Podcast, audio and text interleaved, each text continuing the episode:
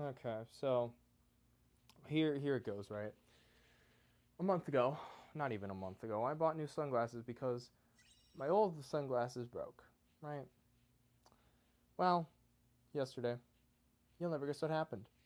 My new sunglasses that I bought recently broke. The screw that was holding the the, the sunglasses in place, the way they fit on my ears, it just broke. And the screw's gone. And it's I have to find new sunglasses, which is difficult for me because I know what I want very specifically for sunglasses, but nowhere that I look can I find my specific sunglasses.